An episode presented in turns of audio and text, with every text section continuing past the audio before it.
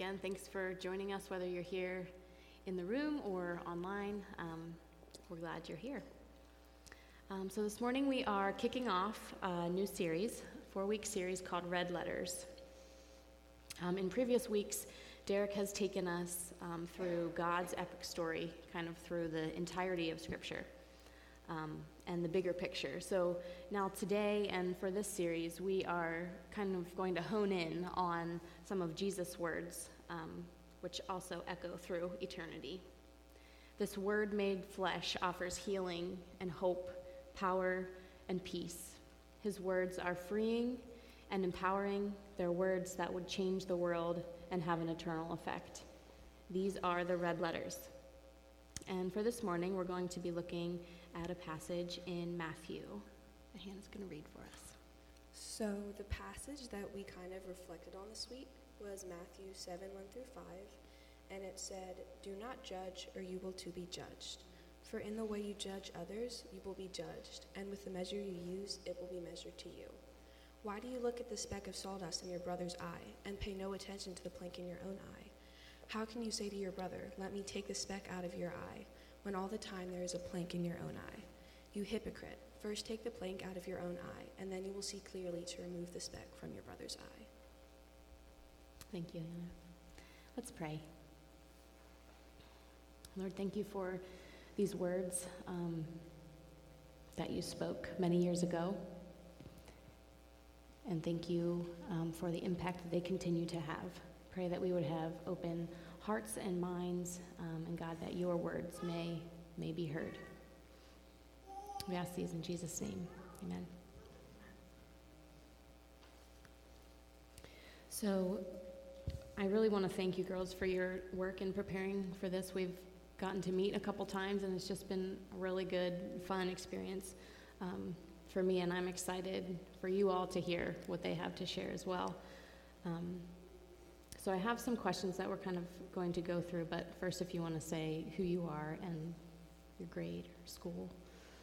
Yeah, um, well, I'm Amber Shenk, um, and I know most of you, but um, if I haven't met you yet, I hope to meet you soon.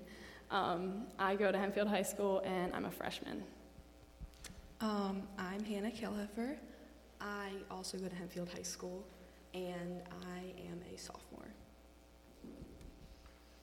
So, our first question um, How have these words, um, this passage in, in Matthew, how have these words from Jesus um, impacted your own lives?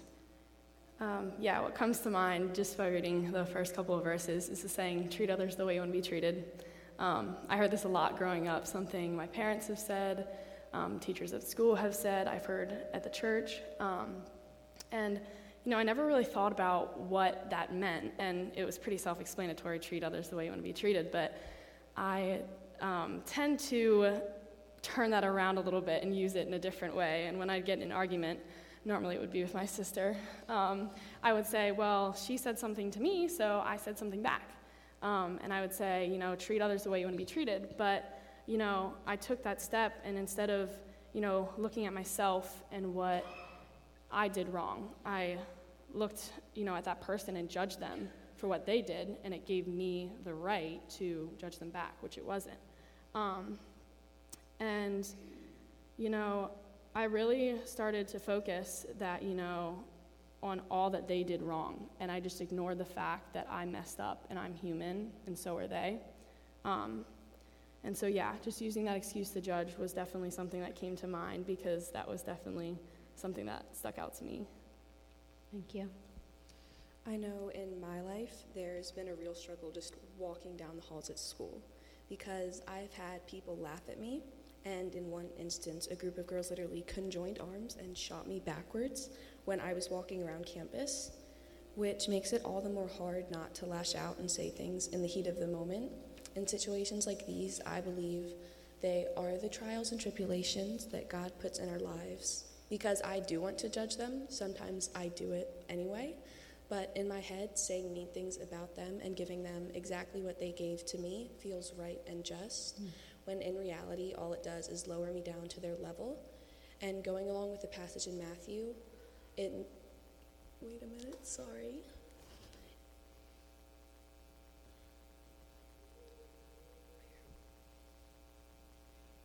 It makes me just as bad as they are, and it gives them room to judge me. But if I show kindness, and as my mom has told me numerous times, kill them with kindness, no matter how many times I roll my eyes, her and my dad are often right.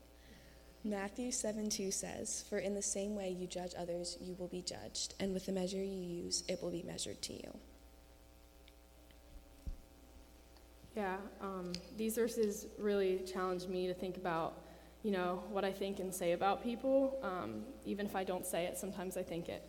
Um, it's so easy to say these comments about people and make these judgments based on the way they look or dress or just, you know, the way I see them at that first glance. Um, and at school, me and Hannah have over five times in a day where from freshmen to seniors, so four grades, um, are walking around. And keep in mind, there's a little over 2,000 kids in my school, so I see someone new every day. And so, you know, seeing them, I can make this judgment based on the way that they look even though I've never met them, I don't know their past, I don't know their story.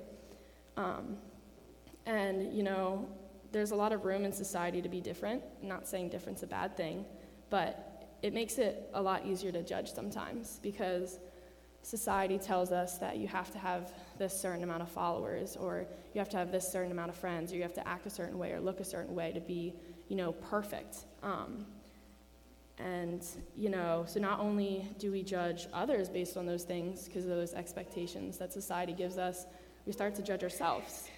Um, we start to, you know, not feel accepted or we start not to feel good enough. So not only do we judge others based on those things, we, you know, we start to compare ourselves. Um, and then we start, you know, to say these negative comments that, you know, bring us down. And that's where jealousy comes into play. Um, you know, you're saying, I'm not pretty enough because look how perfect their life is. Um, because, you know, they put that front out on, at school or at work or at so, on social media. Um, and in John 7 24, Jesus is being rebuked for healing on the Sabbath. And he says, Stop judging by mere appearance, but instead look beneath the surface so you can judge correctly. I'm going to say that again, but look beneath the surface so you can judge correctly. And it's, um, it's important to remember God still loves you, even though you're not perfect, because no one's perfect. Um, and in John 3:17, when Jesus is talking to Nicodemus, he says, "God sent his son into this world not to judge the world, but to save the world through him." You know, that's why Jesus died on the cross for our sins, so we wouldn't have to pay for our mistakes, you know, for our sins. Um, and that just comes back to judgment. You know, maybe you know, these people that we see don't have the best home life or they're going through something, um, you know, but they put this, you know, act on, they put this perfect reality that isn't true. Um, and, you know, that's something I'm working on myself is to, you know, not just look at this human being made by God um, and judge them because, you know, I see their flaws because they're not perfect. Um, but just, you know, remembering that I'm not perfect either, and none of us ever will be, and that's okay because God still loves us and cares for us. Thank you. Yeah, I've, I've definitely dealt with some of what you're talking about in our own in my own life, and I think we all have, um, to some degree, uh, making those quick assumptions about someone just by um, a certain something they're wearing or one action that we've seen, one part of their life don't know what's happening. um, but it, it is really humbling, especially when we keep in mind, for example, like if I have that jealousy, my, my sin of jealousy, even though it's harmless from the outside, um, is not much different from any other sins or from someone else's sins. I feel like I'm like floating. is it mine? Oh, maybe just.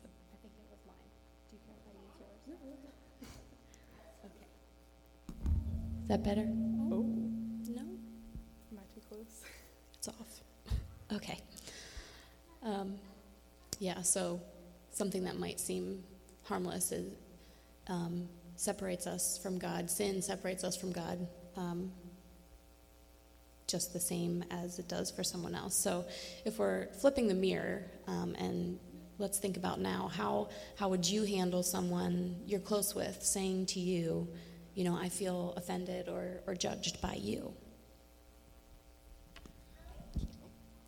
So, I can relate to this pretty well just because of things that have happened in my life recently. So, my parents and me have been having a lot of conversations about this. Yeah. Um, so, for me, it's just been going into this situation and realizing that their feelings are real. And you can't negate their feelings and say, oh, she's just saying that because she doesn't like me, or she's just saying that because I'm better at the sport than she has ever been. But you just have to realize that you can't change their feelings, and that is like genuinely how they will feel. And you have to find a way to humble yourself and just listen to what they have to say. Because if you just keep sitting on your high horse and saying, oh, it's not my fault, it's not my fault, you're not going to get anywhere in that relationship with them. And it's just going to go off on a very bad road. But there was, for me, recently a situation that put a big brick in my friendship. And I had to sit down and have a conversation with my friend and her parents, and me and my parents. And we really just sat and listened to what she was feeling, and I had to realize that I was in the wrong. And as much as it wasn't easy for me, I had to just accept the fact that I was in the wrong and we needed to find a way to make her feel like I cared for her and to validate her feelings. So, in these situations, for me, it's just been realizing that when someone else is the victim, you need to find a way that you can find common ground and make them feel cared for and validate their feelings. Yeah, um, that's definitely a tough question. I think um, asking questions to clarify facts and opinions, um, you know, is important. I think when you're in a conversation um, where, you know, the emotions are pretty high, um, you can tend to take, um, you know, these judgments um, very personally, and you can get very defensive. So I think to, you know, ask questions instead of like, you know, why did you do this? Instead of you did something wrong and calling them out for their sins because we wouldn't like someone calling out ourselves for our sins. Um, you know, all sins being equal separates us from God. And like in the passage, this is really about removing the plank in our own eye before trying to remove the speck in others.